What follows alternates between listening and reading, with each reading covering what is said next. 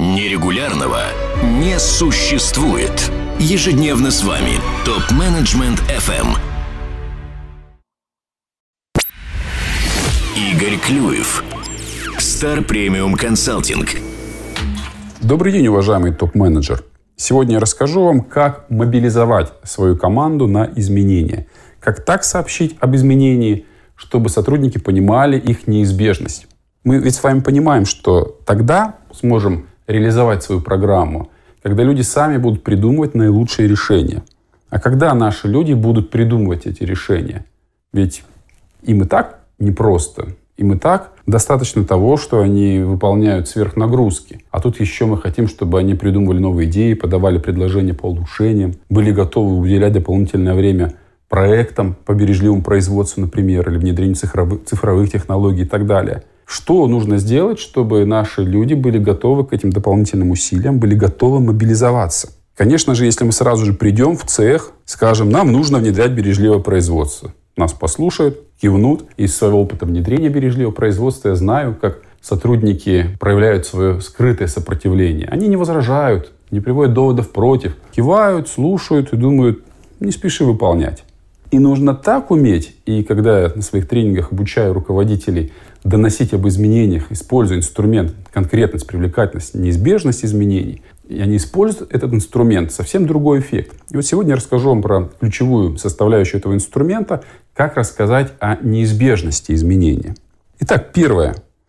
Когда мы хотим чтобы была реакция, а не просто пассивное скрытое сопротивление. Нам важно помнить открытие поведенческих экономистов о том, что люди болезненнее реагируют на потери, чем на возможность приобретений. То есть нас больше обрадует то, что мы смогли избежать потери 10 тысяч рублей, чем если нам вдруг неожиданно выпадет премия в 10 тысяч рублей. Сотрудников меньше убедят наши аргументы про то, что мы внедрим бережливое производство, повысится выработка – и вы сможете больше зарабатывать, это на них не так сильно воздействует, как если мы скажем, что у нас нет вариантов не внедрить бережливое производство. У нас нет вариантов не использовать эти инструменты, потому что иначе мы не сможем вам сохранить стабильную работу, и вам нужно будет искать другую работу. То есть люди, которые понимают, что единственный выход для сохранения стабильности — это осваивать новые практики, с большей готовностью будут осваивать, чем если мы их будем манить замечательными перспективами. Так вот, из каких пяти шагов состоит алгоритм неизбежности изменений? Первое Здесь важно помнить о принципе лояльность прошлому, устремление в будущее. Люди тогда воспримут нас, когда первым нашим посылом будет, что мы все с вами раньше делали правильно. Но просто ситуация изменилась, и мы вынуждены меняться. Например, раньше мы своими наработанными за многие годы практики успевали вовремя выполнять заказы, соответствовали ожиданиям клиентов, все у нас было хорошо. Но сейчас на рынке появился новый конкурент, если мы в среднем за месяц выдаем наши изделия, мы говорим, например, о машиностроительном заводе, то конкурент предлагает изделия за две недели. Если мы с вами не научимся в два раза сокращать время протекания процесса и выдавать заказ за две недели, мы потеряем, наших клиентов А, Б и С. И вы сами понимаете, что если три наших ключевых клиента переключатся на конкурента, то мы не сможем сохранить текущий уровень доходов, мы не сможем сохранить весь наш штат, и нам, к сожалению, с кем-то придется расстаться. Конкуренты могут лишить части нашей команды возможности кормить семью. И мы либо сейчас сплотимся, мобилизуем себя на то, чтобы научиться новым инструментам, новым подходам, либо мы ничего не можем гарантировать о стабильности доходов. Итак, сначала мы сказали о том, что раньше мы делали все правильно. Это первый шаг. Второй шаг мы говорим о том, как изменилась ситуация. Затем на третьем мы рассказываем, какие возникнут проблемы, если мы сейчас не сможем в два раза больше выпускать изделий за ту же единицу времени.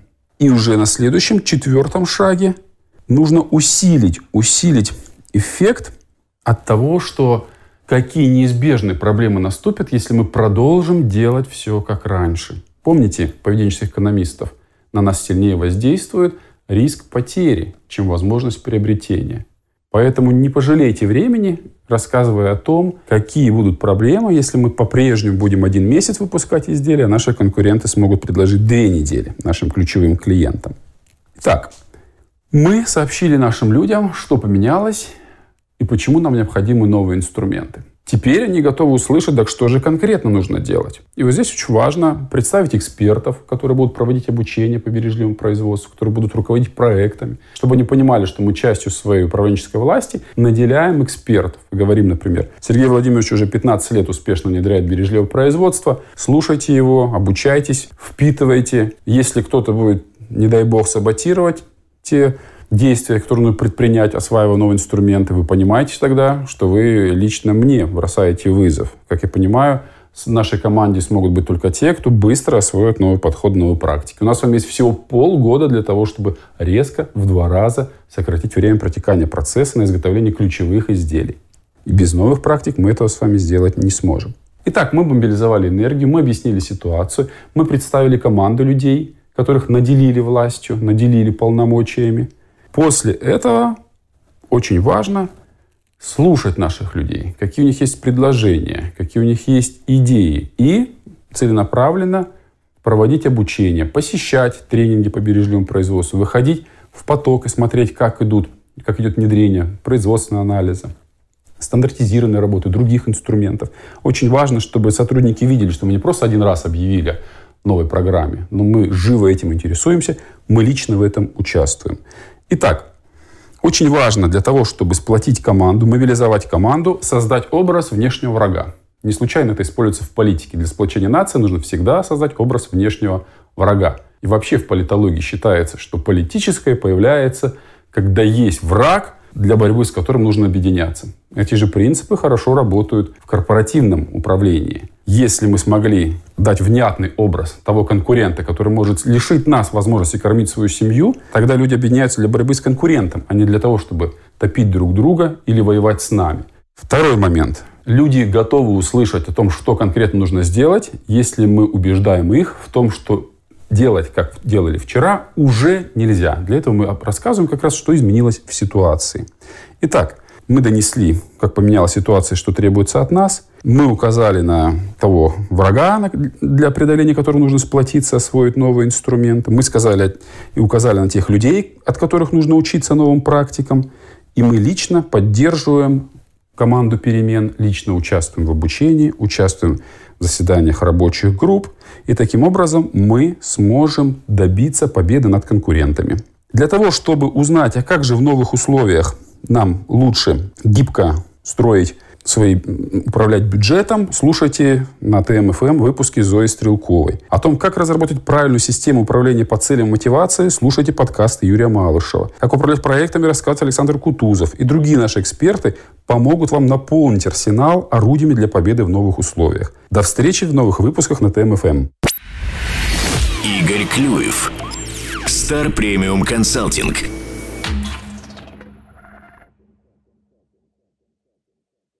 Задавайте вопросы ведущим и получайте еще больше пользы на tmfm.site. Для всех русскоязычных топ-менеджеров мира создан телеграм-чат для общения и обмена управленческими практиками. Чат обеспечивает участникам строгую анонимность своих мобильных номеров. Присоединяйтесь к ТМФМ-чат в Телеграм. Ссылка на чат находится на сайте tmfm.site. Ваши коллеги ждут вас в чате прямо сейчас.